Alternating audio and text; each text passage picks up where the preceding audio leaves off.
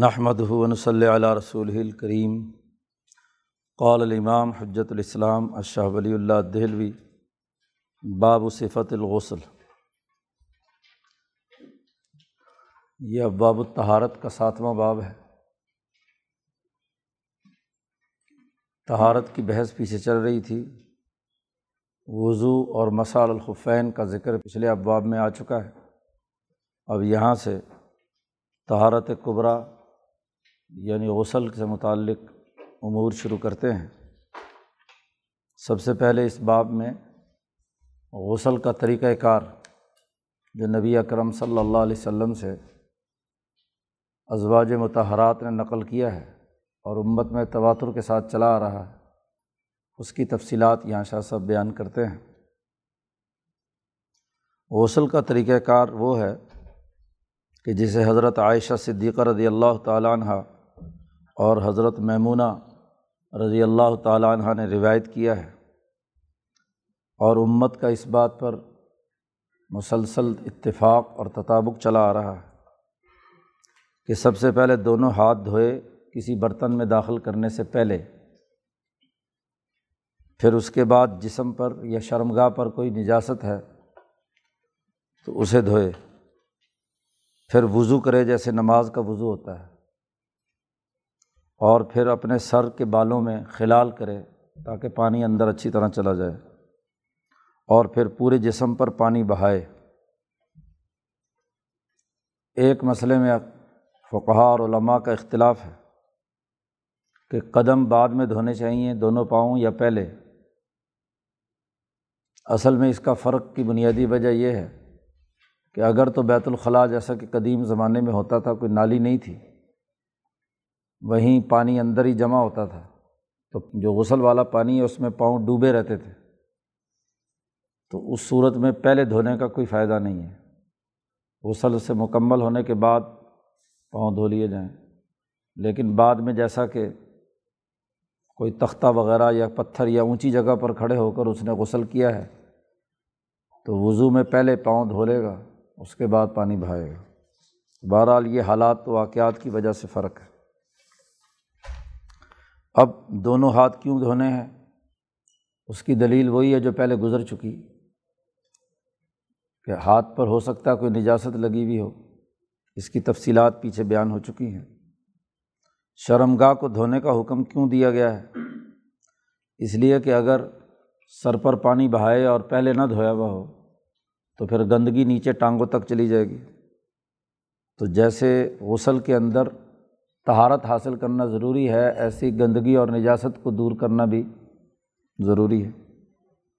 جہاں تک وضو کا معاملہ ہے کہ وضو کیوں کرنا چاہیے پہلے، اس لیے کہ تہارت قبرا کے ساتھ ساتھ تہارت صغرا یعنی وضو بھی ہو تو اس سے پاکیزگی زیادہ پیدا ہوتی ہے، زیادہ اچھی طریقے سے تہارت حاصل ہوتی ہے۔ اور یہ بھی ہے کہ وضو جب پہلے کر لیتا ہے آدمی، تو اچھی طرح جو ہاتھوں اور پاؤں کے اندر جو خلال وغیرہ کر کے جہاں کوئی میل کچیل موجود ہے، تو وہ صاف ہو جاتا ہے۔ تو جب آدمی سر پر پانی بہائے، تو اس سے پہلے گویا کہ تمام جو پوشیدہ جگہ ہیں، وہاں تک پانی پہنچ جائے۔ قدم سب سے آخر میں کیوں دھونے ہیں؟ کہ اگر پہلے بھی دھوئے اور پھر بعد میں بھی دھوئے اور پانی کھڑا ہوا ہو، ٹانگیں اس کے اندر ہوں، اس کا کوئی فائدہ نہیں ہے۔ پھر کامل غسل تبھی ہوگا کہ جب تین دفعہ پانی بہائے اور تینوں دفعہ ملے بھی و دلک۔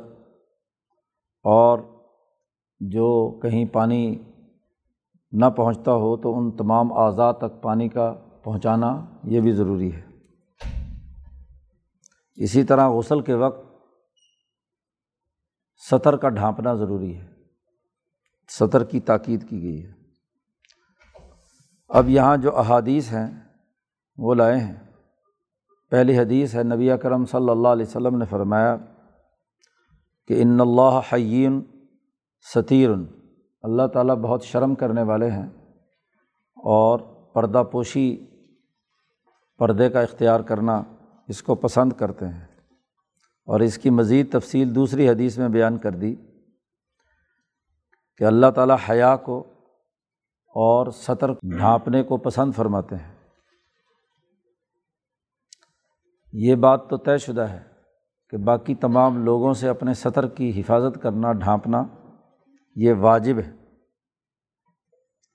اور اس کے علاوہ کا باقی جسم جو ہے اگر اس کے ذریعے سے سطر کھلنے کا امکان نہیں ہے تو پھر مستحب ہے۔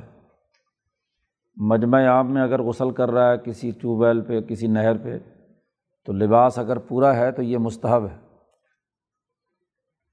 دوسری حدیث لائے ہیں، خاص طور پر خواتین کے غسل کے حوالے سے۔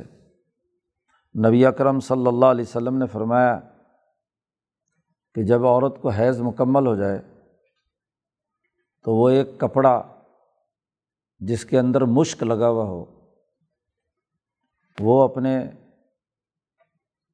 رکھ لے اپنے جسم پر، تاکہ خون کے اثرات، ایک تو مشق کے اندر یہ طاقت ہے کہ خون کے اگر اثرات ہیں تو وہ چوس لیتا ہے، تو خون کے اثرات ختم ہو جائیں۔ یہ جو مشق کا کپڑا یا روئی جو رکھنے کا حکم دیا گیا ہے عورت کو، اس کے کئی فوائد ہیں۔ پہلا فائدہ تو یہ ہے کہ اس سے خوشبو سے تہارت اور پاکیزگی زیادہ اچھی پیدا ہو جاتی ہے۔ کیونکہ خود خوشبو جو ہے، جس انسان نے لگائی ہوئی ہو تو تہارت کی پاکیزگی کے اثرات اس سے ظاہر ہوتے ہیں۔ اگرچہ یہ لازمی نہیں ہے کہ ہر وقت ایسا کر کے رکھے، لیکن غسل کے بعد اگر عورت ایسا کرے تو زیادہ بہتر ہے۔ دوسرے یہ کہ اس سے حیض کے اثرات جس میں بہت سی بدبودار مواد ہوتے ہیں، تو اس بدبو سے نجات حاصل کرنے کا یہ ذریعہ ہے۔ اور تیسرے یہ ہے کہ اب اس سے توہر شروع ہو رہا ہے۔ اور توہر دو عورت کا وہ زمانہ ہے جس میں اولاد پیدا کرنے کی صلاحیت اور استعداد اس میں ہوتی ہے۔ اور مشق اگر اس طریقے سے کپڑے پر رکھ کر لگایا جائے تو یہ خوشبو اس حوالے سے ولادت کی طاقت اور قوت کو زیادہ برنگیختہ کرتی ہے، ابھارتی ہے۔ یہ تین خصوصیات کی وجہ سے حضور صلی اللہ علیہ وسلم نے یہ حکم ارشاد فرمایا۔ باقی رہا غسل کے لیے پانی کتنا ہونا چاہیے؟ تو نبی اکرم صلی اللہ علیہ وسلم سے ایک سا یعنی پینتیس سو گرام جو ہے، ایک سا یعنی پونے چار کلو کے قریب پانی۔ جی۔ یہ حضور صلی اللہ علیہ وسلم سے مروی ہے۔ زیادہ سے زیادہ علاقم ست امدادن ایک مد مزید کر لیں تو کوئی تقریباً سوا چار لیٹر کہہ لیجیے کہ پانی اس میں غسل ہونا چاہیے۔ ایک سا یا کچھ اس سے اوپر۔ اور ایک مد یعنی آدھا لیٹر سے وضو ہونا چاہیے۔ وضو کے لیے جو طریقۂ کار ہے، آج کل تو نلکا کھول کے کھڑے ہو جاتے ہیں۔ پتہ نہیں کتنے من پانی بہا دیتے ہیں۔ حضور صلی اللہ علیہ وسلم کا جو معمول ہے شرح وہ اتنا ہی ہے۔ شاہ صاحب کہتے ہیں، اس لیے کہ یہ مقدار پانی کی درمیانے جسم والے انسان کے لیے کافی ہے۔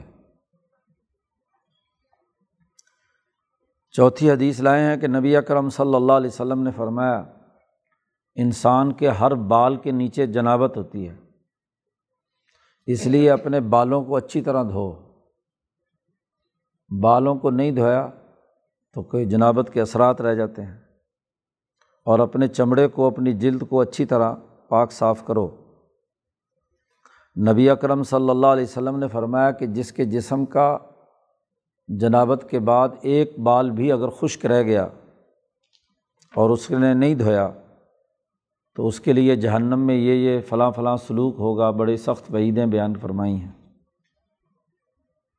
شاہ صاحب کہتے ہیں اس کا راز یہ ہے کہ جو ہم نے وضو کے مکمل طور پر کرنے کے حوالے سے جو حکمت بیان کی تھی کہ ایک تو اس کی وجہ سے غسل پورا طریقے سے ہو جاتا ہے، آدمی جب اہتمام کرتا ہے۔ اور دوسرا یہ کہ جنابت کی حالت کا کسی ایک بال کے برابر بھی باقی رہنا یہ جہنم کا سبب بنتا ہے اور خاص طور پر اگر یہ عادت بھی ہو جائے، ایک آدھ دفعہ ہو تو کوئی بے دہانی میں نہیں پتہ چلا، تو الگ بات ہے۔ لیکن ایک آدمی کی عادت ہی یہ ہو جائے کہ وہ اس طرح سے جسم کا کچھ حصہ خشک رہ جاتا ہے غسل میں، تو یہ جہنم کا سبب ہے۔ اور دوسرا یہ ہے کہ جو عضو غسل کے اندر رہ گیا اس خاص اس عضو کو تکلیف اور ایزا کا تذکرہ گویا کہ حضور نے فرمایا ہے کہ جہنم میں اس خاص عضو کو تکلیف پہنچے گی۔ یہاں تک اس باب میں غسل کا طریقۂ کار بیان کر دیا۔ اگلا باب قائم کیا باب موجبات الغسل۔ غسل کن کن چیزوں کی وجہ سے واجب ہو جاتا ہے۔ غسل کا فریضہ کب عائد ہوگا؟ اس کے لیے تین بنیادی وجوہات ہیں۔ ایک جمع، دوسرا احتلام اور تیسرا عورت کے لیے حیض۔ تینوں پر جو احادیث ہیں وہ یہاں لے کر آئے ہیں شاہ صاحب۔ جمع کے حوالے سے رسول اللہ صلی اللہ علیہ وسلم نے فرمایا کہ جب تم میں سے کوئی ایک مرد اپنی بیوی کے چاروں اعضاء پر بیٹھتا ہے یعنی دونوں ہاتھ اور دونوں ٹانگیں۔ اور پھر اس نے جمع کیا تو اس پر غسل واجب ہو گیا۔ اگرچہ انزال نہ بھی ہوا ہو و علم یونزل اس زمانے میں طاقتور لوگ ہوتے تھے تو انزال نہیں بھی ہوتا تھا۔ آج کل تو انزال ضرور ہو جاتا ہے۔ تو انزال نہ بھی ہو تب بھی کیا ہے؟ غسل واجب ہو جائے گا۔ اقول یا ایک مسئلہ فقہا کے یہاں مختلف فی ہے، اس حوالے سے ذکر کر رہے ہیں۔ اختلافت روایت روایت مختلف ہیں نبی اکرم صلی اللہ علیہ وسلم سے کہ کیا بغیر انزال کے جمع کرنے کی صورت میں غسل ہوگا یا نہیں ہوگا۔ الجماعل کامل فیمانہ قضاء شہبہ کہ شہوت پوری کی انزال نہیں ہوا۔ ایک تو وہ جس میں انزال ہو گیا تو مکمل شہوت پوری ہو گئی اور اگر نہیں ہوئی تو کیا اس صورت میں کیا مسئلہ ہے؟ تو شاہ صاحب کہتے ہیں جمہور فقہا کے مطابق صحیح ترین روایت یہ ہے کہ انزال نہ بھی ہوا ہو، جمع ہو گیا تو غسل واجب ہے۔ البتہ ایک دوسری حدیث ہے، اس کی وجہ سے زیادہ تر شبہ ہوا ہے۔ وختلف فی کیفیت الجم بین حاد الحدیث۔ اس حدیث اور ایک دوسری حدیث میں حضور سے سوال کیا گیا تھا کہ غسل کب فرض ہوتا ہے۔ تو آپ صلی اللہ علیہ وسلم نے فرمایا انم الماؤ من المائی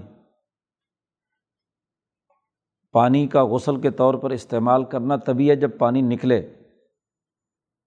یہ جملہ حضور صلی اللہ علیہ وسلم نے فرمایا لیکن اس کی تعویل اور تعبیر حضرت ابن عباس نے یہ کی تھی کہ اس کا تعلق احتلام کے ساتھ ہے۔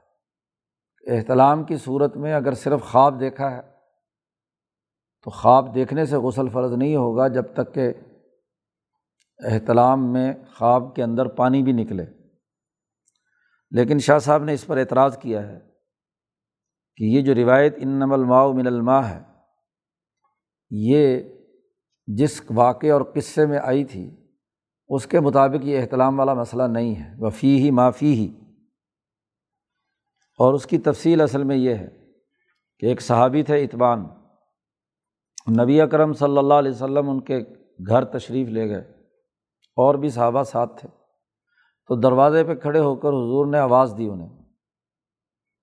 تو وہ جلدی سے بھاگتے ہوئے آئے اور لنگی کچھ نیچے لٹکی ہوئی تھی، کچھ بندھی ہوئی تھی۔ تو حضور نے فرمایا او ہو ہم نے تمہیں جلدی کیا ہے بلا لیا۔ تو انہوں نے پھر آگے مسئلہ پوچھا کہ اگر انزال نہ ہوا ہو اور جمع ہو تو پھر کیا ہوگا؟ غسل ہوگا یا نہیں؟ اس وقت حضور نے فرمایا تھا انم الماؤ من المائی تو وہ معاملہ تو بیوی کے ساتھ تھا، وہاں احتلام کی تو کوئی شکل نہیں تھی۔ کہ میں نے عباس کی یہ تعویل درست نہیں ہو سکتی۔ ابئی ابن کعب نے یہ تطبیق دی دونوں روایتوں میں، حضرت ابئی ابن کعب رضی اللہ تعالیٰ عنہ نے کہ یہ جو انم الماؤ من الماء والا تھا، یہ پہلے زمانے میں رخصت تھی۔ رخصتاً فی اول الاسلام، یہ شروع زمانے کا مسئلہ تھا۔ بعد میں منع کر دیا گیا کہ نہیں، انزال ہو یا نہ ہو، بہرحال غسل واجب ہے۔ چنانچہ حضرت عثمان، حضرت علی، حضرت طلحہ، حضرت زبیر ابی بن کعب، ابو ایوب انصاری رضی اللہ تعالیٰ عنہم، ان تمام سے یہ بات روایت ہے کہ جس نے بھی اپنی بیوی سے جمع کیا اور وہ اس کی منی نہیں نکلی، تو قالو انہوں نے کہا ہے کہ وہ وضو کرے کمائے توضع الصلاطی نماز والا وضو کر لے اور اپنے اعضاء کو دھو لے۔ اور ان تمام نے یہ روایت نبی اکرم صلی اللہ علیہ وسلم تک مرفوعاً بیان کی ہے۔ شاہ صاحب کہتے ہیں، ولا یب عندی میرے نزدیک یہ بات کوئی بعید نہیں ہے کہ ان تمام حضرات کی اس روایت کا مقصد مباشرت فاحشہ ہے، مکمل جمع ہے اور اس کی بنیاد پر ہاں جی ان حضرات نے یہ بات کہی ہے۔ تو بہرحال اس مسئلے میں اختلاف رہا ہے، لیکن جو حضرت عائشہ کی روایت ہے اور میمونہ کی روایت ہے، وہ بڑی واضح ہے کیونکہ ازواج متحرات سے بہتر اس معاملے کو کوئی وضاحت کے ساتھ بیان نہیں کر سکتا۔ تو ان دونوں کی روایت بخاری میں بھی ہے، مسلم میں بھی ہے، متفق علیہ روایت ہے۔ اس کے مطابق غسل واجب ہو جائے گا۔ احتیاط کا تقاضا بھی یہی ہے۔ تو غسل کے وجوب کا ایک جو سبب ہے وہ جمع ہے۔ دوسرا سبب احتلام ہے۔ نبی کرم صلی اللہ علیہ وسلم سے ایسے آدمی کے بارے میں پوچھا گیا کہ جس کو سو کر اٹھنے کے بعد اپنے کپڑے پر کوئی تری محسوس ہو، اسے احتلام یاد تو نہیں ہے، لیکن جو لباس اس نے پہنا ہوا تھا اس پر تری موجود تھی۔ تو حضور نے فرمایا، غسل کرے یغ تسلو اور اس آدمی کے بارے میں سوال کیا کہ جس نے خواب میں احتلام تو دیکھا، لیکن کپڑے پر تری میں نہیں پائی۔ تو حضور نے فرمایا، لا غسل علیہ، اس پر غسل نہیں ہے۔ غسل کے حکم کا دار و مدار تری پر ہے، خواب پر نہیں ہے۔ کیونکہ خواب بسا اوقات حدیث نفس یعنی ایک محض خیال کی صورت میں بھی ہوتا ہے۔ اس کی کوئی تاثیر جسم پر نہیں ہوتی بسا اوقات۔ اور کبھی شہوت پوری ہو جاتی ہے، تو یہ بغیر تری بغیر پانی نکلے نہیں ہو سکتا۔ اس لیے اس پر وضو غسل واجب ہوگا ادارت الحکم البلل۔ پھر شاہ صاحب کہتے ہیں، وجہ یہ بھی ہے کہ یہ تری جو ہے بالکل ظاہری چیز ہے۔ اس لیے یہ قاعدے اور ضابطے کو منظمت کرنے کے لیے کافی ہے۔ خواب تو آدمی بسا اوقات بھول بھال بھی جاتا ہے، خواب اس کے ساتھ تعلق نہیں ہے۔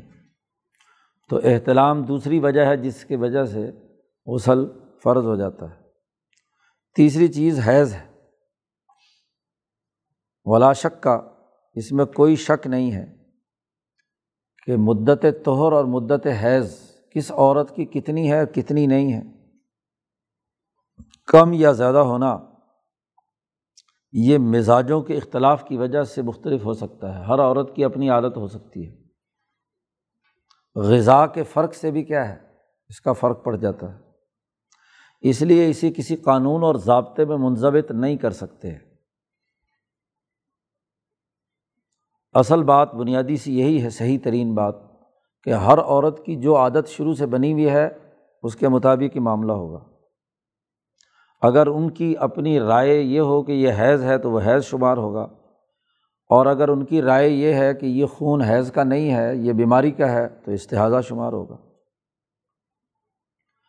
صحابہ اور تعبین میں اس مسئلے میں جو دنوں اور اوقات کا اختلاف پایا جاتا ہے، وہ ہر ایک کے اندازے اور ہر ایک کو جیسا واسطہ پڑا ہے، اس کے مطابق انہوں نے اپنی اپنی رائے قائم کی ہے۔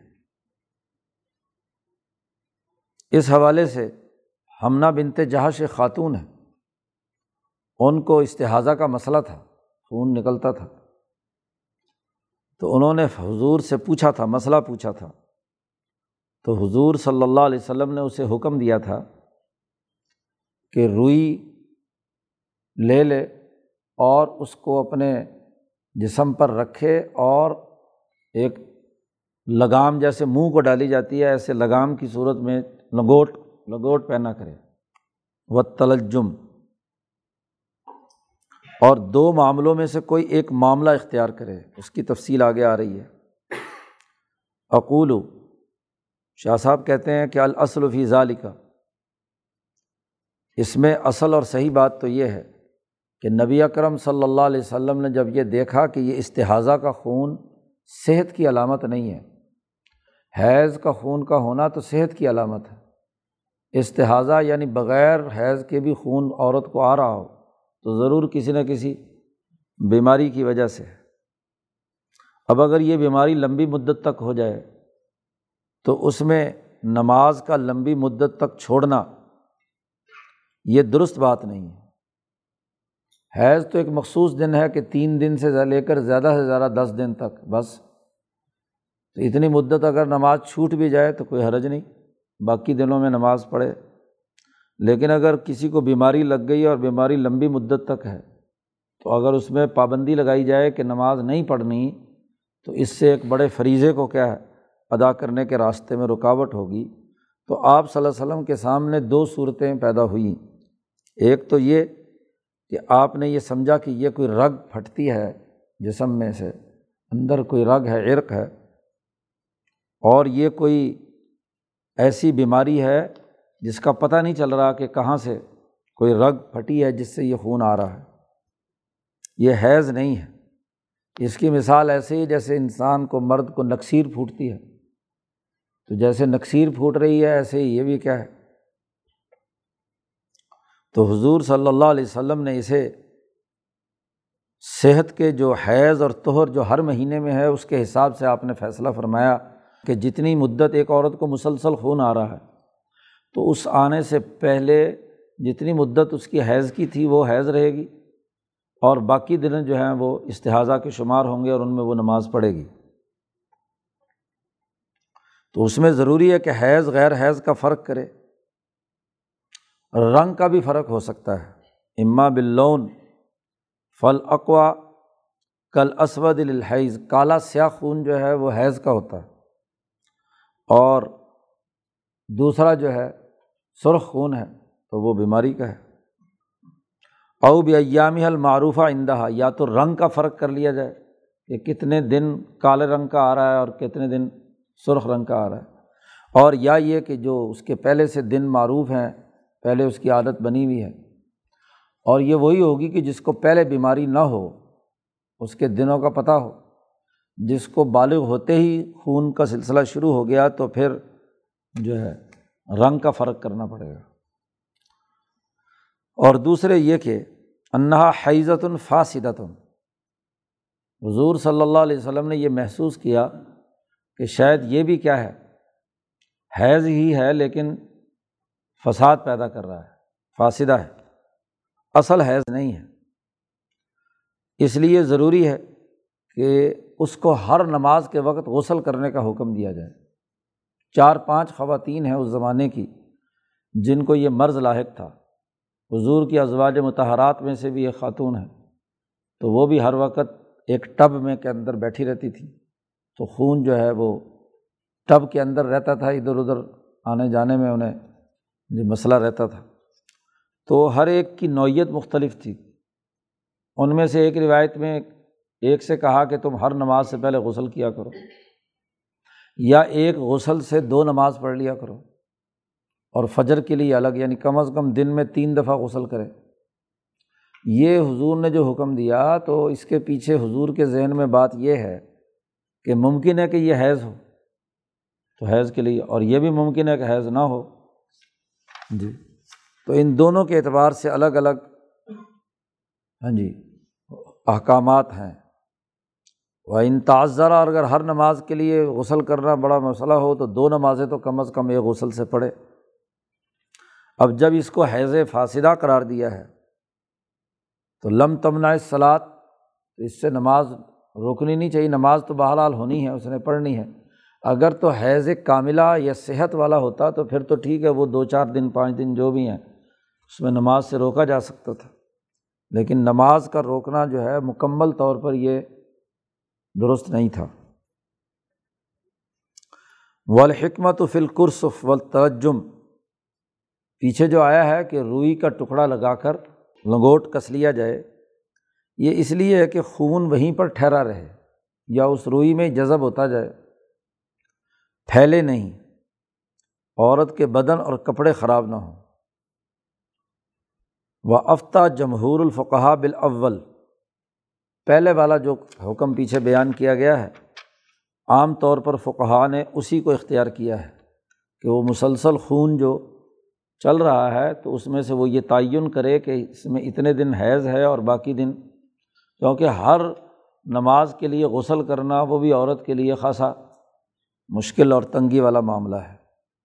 ہاں اگر اس پر عمل کرنا بہت ہی مشکل ہو تو پھر الگ بات ہے۔ اگلا باب لائے ہیں، باب ما یباح الجنوب والمحدث و مالا یباح الحما جنابت کی حالت میں اور حدث کی حالت میں کون کون سی چیزیں مباح ہیں؟ اور کون کون سی چیزیں مباح نہیں ہیں، درست نہیں ہیں۔ فرماتے ہیں، شاہ صاحب، کہ شاعر اللہ کی تعظیم ہر انسان پر واجب ہے۔ اور شاعر اللہ کی تفصیل ہم بیان پیچھے کر چکے ہیں کہ نماز، کعبہ، قرآن اور نبی چار بڑے بنیادی شاعر ہیں۔ ان کا تذکرہ پیچھے ہو چکا ہے۔ اور تعظیم میں سب سے عظیم ترین بات یہ ہے کہ جس چیز کی عظمت دل میں ہو، اس کے قریب انسان کامل تہارت کے ساتھ جائے۔ اگر تہارت کی حالت نہیں ہے، تو یہ گویا کہ عظمت کے بعد منافی ہے۔ اور یہ بھی ہے کہ کسی عظمت والی چیز کے قربت حاصل کرنے کے لیے ایک آدمی اپنے نفس اور روح کو پاکیزگی پر اثر نو ہاں جی اس کو اختیار کرے، اس پر تنوع اختیار کرے۔ تو یہ بات واجب اور لازمی قرار دیتی ہے کہ آدمی ان شاعر کے قریب پاک صاف ہو کر جائے، ناپاکی کی حالت میں نہ جائے۔ شاہ صاحب کہتے ہیں کہ قرأت قرآن کے لیے وضو کو لازمی اور شرط قرار نہیں دیا گیا۔ وجہ یہ ہے کہ اگر ہر قرأت کے وقت وضو کو لازمی قرار دیا جائے، تو یہ حفظ قرآن اور قرآن حکیم کے پڑھنے کے راستے میں بڑی رکاوٹ بن سکتا ہے۔ یاد کرنے میں رکاوٹ ہوگا۔ تو اب ایک حافظ نے صبح سے شام تک حفظ کرنا ہے اور وضو کا ہر وقت برقرار رہنا بسا اوقات مشکل ہوتا ہے۔ جی تو اس لیے جو ہے اس کو اگر پابندی لگا دی جائے تو اس میں رکاوٹ پیدا ہوگی اور خاص طور پر بچوں کا معاملہ جن کو بچپن سے حفظ کرایا جاتا ہے۔ ولاب من فتح حاضل باب قرآن پاک کے حفظ اور اس کی تلقی یعنی اس کے پڑھنا، پڑھانا، یہ دروازہ کھلا رکھنا ضروری ہے۔ اس میں ترغیب ہونی چاہیے اور اس کے لیے تخفیف ہو جو آدمی قرآن پاک حفظ کرنا چاہتا ہے۔ وہ وجہ یہ بات واجب ہے، ضروری ہے کہ حد سے اکبر میں حکم بڑی تاکید کے ساتھ نافذ العمل کیا جائے۔ لہذا جنابت کی حالت میں قرأت جائز نہیں ہے۔ فلاں یجوز نفس القراعت ایزن بے وضو کی حالت میں تو قرأت ہو سکتی ہے، لیکن جنابت کی حالت میں قرأت جائز نہیں ہے۔ اور یہ بھی مناسب نہیں ہے کہ ایسا جنبی یا حائضہ عورت مسجد میں داخل ہو۔ اس لیے کہ مسجد نماز کے لیے اور ذکر وغیرہ کے لیے تیار کی گئی ہے۔ یہ شاعر اسلام میں سے ہے اور کعبۃ اللہ کا نمونہ ہے۔ تو جو احکام کعبۃ اللہ کے ہیں، وہی کیا ہے مسجدوں کے ہیں۔ تہارت شرط نہیں ہے نبی اکرم صلی اللہ علیہ وسلم کی مجلس میں بیٹھنے کے لیے لازمی نہیں ہے۔ اس لیے کہ ہر چیز اس کی تعظیم، اس کی مناسبت سے ہوتی ہے۔ نبی خود بشر ہے یاروح من الحداثی والجنابتی ما یار البشر۔ ان کو بھی یہ کیفیات، جو بشری کیفیات ہیں، بے وضو ہونے کی اور جنابت وغیرہ کی انہیں بھی لاحق ہوتی ہیں۔ تو وہاں اگر لازمی قرار دیا جائے تو یہ بات جو ہے اپنے اصل موضوع سے بدل جائے گی۔ اس لیے وہاں لازمی نہیں ہے اور پھر یہ کہ استفادہ ہے۔ تو استفادے کے لیے ضروری ہے کہ جس موقع پہ بھی، جس حالت میں بھی ہو استفادہ کیا جا سکے۔ وہاں شرائط اور پابندی لگائی جائے تو استفادے میں رکاوٹ ہوگی۔ اور اس کی بنیاد اصل میں ایک حدیث ہے۔ حضور صلی اللہ علیہ وسلم تشریف لے جا رہے تھے تو ابو حریرا رضی اللہ تعالیٰ عنہ سامنے سے آ گئے۔ تو حضور نے ان سے مسافہ کیا اور ساتھ بات چیت کرتے ہوئے جا رہے تھے۔ اتنے میں ایک دو اور آدمی آئے اور ابو حرارا وہاں سے کھسک گئے۔ حضور نے فرمایا، بعد میں جب وہ بعد میں آئے کہ بھائی تم کیوں کھسک گئے تھے؟ تو انہوں نے کہا، اصل میں مجھے غسل کی عادت تھی، تو میں نے کہا کہ بغیر غسل کے آپ کی مجلس میں بیٹھنا جو ہے مناسب نہیں ہے، اس لیے میں غسل کرنے چلا گیا۔ تو حضور نے فرمایا کہ اس میں کیا حرج تھا؟ تو گویا کہ خود حضور کے عمل سے ہی یہ بات ثابت ہو گئی۔ اسی طرح نبی اکرم صلی اللہ علیہ وسلم نے فرمایا کہ فرشتے داخل نہیں ہوتے اس گھر میں جہاں کوئی تصویر لگی ہوئی ہو۔ لاتد خل الملائی کا بیتن فی ہی صورت نہ اس گھر میں داخل ہوتے ہیں جہاں کوئی کتا بندھا ہوا ہو، اور نہ اس گھر میں داخل ہوتے ہیں جہاں کوئی جنبی آدمی ہو۔ بے غسل کہ کوئی آدمی لیٹا ہوا ہے یا بیٹھا ہوا ہے، تو وہاں بھی رحمت کے فرشتے داخل نہیں ہوتے۔ اس لیے جلد سے جلد غسل کرنا ضروری ہے۔ شاہ صاحب کہتے ہیں کہ اس کی مراد یہ ہے کہ ملائکہ اس سے نفرت کرتے ہیں، وہ اس کو پسند نہیں کرتے۔ اور یہ تمام چیزیں ملائکہ جو دراصل پاکیزہ ہیں تہارت والے ہیں، ان کی ضد ہے۔ ہاں جی تو اس لیے فرشتے وہاں اس جگہ داخل نہیں ہوتے۔ اور ویسے بھی بت پرستی سے نفرت ان کے اندر پائی جاتی ہے۔ تو کسی شکل و صورت کو، تصویر کو لگانا یہ بت پرستی کے زمرے میں آتا ہے۔ اس لیے جو ہے وہاں فرشتے داخل۔ اور خاص طور پر اس زمانے میں جہاں تصویر لگائی ہی بت پرستی کے لیے جاتی تھی، اپنے بتوں کی تصویریں بنا کر، لات بنات، عزا وغیرہ کی لگائی جاتی تھی۔ وقول النبی صلی اللہ علیہ وسلم، ایک دوسری روایت لائے ہیں۔ آپ صلی اللہ علیہ وسلم نے فرمایا کہ جس کو رات کو جنابت کی حالت لاحق ہو گئی ہو اور ابھی آرام کرنا ہے، سونا ہے، تو حضور نے فرمایا، توضع، وضو کرے، اپنی شرم گاہ دھو لے اور پھر سو جائے۔ شاہ صاحب کہتے ہیں، اس کی وجہ یہ ہے کہ کیونکہ جنابت کی حالت فرشتوں کی حیت سے بالکل مختلف اور متضاد ہے۔ تو پسندیدہ بات ایک مسلمان کے حق میں یہ ہے کہ وہ اپنی ہوائج یعنی نیند اور جو کھانا پینا ہے جنابت کی حالت میں نہ کرے۔ مناسب اچھی بات تو یہ ہے کہ فوراً غسل کر لے۔ لیکن اگر ہاں جی سونا ضروری ہے۔ تو پھر کیا ہے؟ تہارت قبرا مشکل ہے، پورا غسل کرنا مشکل ہے۔ تو یہ تو کم از کم مناسب ہے کہ وہ تہارت صغرا یعنی وضو کر لے۔ وضو کر کے حضور صلی اللہ علیہ وسلم کا اپنا معمول بھی ازواج متحرات نے یہی بیان کیا ہے۔ حضرت عائشہ صدیقہ، ام سلمہ ہاں جی ان تمام کی روایات ہیں کہ حضور نے اگر جنابت کے بعد سونا ہوتا تھا تو غسل کے بجائے وضو کر لیتے تھے۔ وضو کر کے پھر سو جاتے تھے اور پھر صبح کو اٹھ کر اپنا غسل فرماتے تھے۔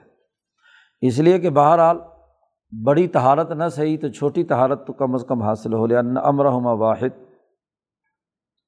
اور دوسرا یہ ہے کہ شار علیہ السلام نے تہارت صغرا اور تہارت قبرا یعنی وضو اور غسل دونوں کو دو الگ الگ حدثوں پر اس کا اطلاق کیا ہے کہ حد سے اکبر ہو تو غسل اور حد سے اصغر ہو تو وضو۔ تو چلو، ایک ناقص تہارت ہی صحیح، تو کم از کم ناقص تہارت تو حاصل ہو تاکہ فرشتوں کا جو تنفر ہے وہ دور ہو جائے۔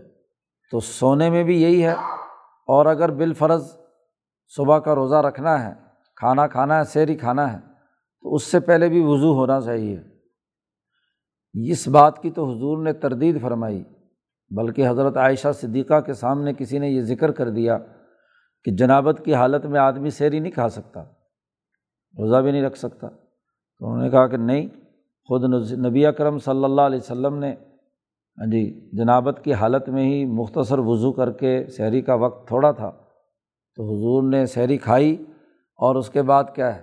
غسل اذان ہونے کے بعد یعنی روزہ شروع ہونے کے بعد پھر آپ نے غسل فرمایا، تو یہ سختی نہیں ہے، روزہ ہو جائے گا۔ ہاں جی جنابت کی حالت میں بھی اور سحری بھی کھا سکتا ہے۔ بس یہ ہے کہ تہارت قبرا نہیں ہے، تو تہارت صغرا کم از کم اس کو کر لینی چاہیے۔ اللہ مسلم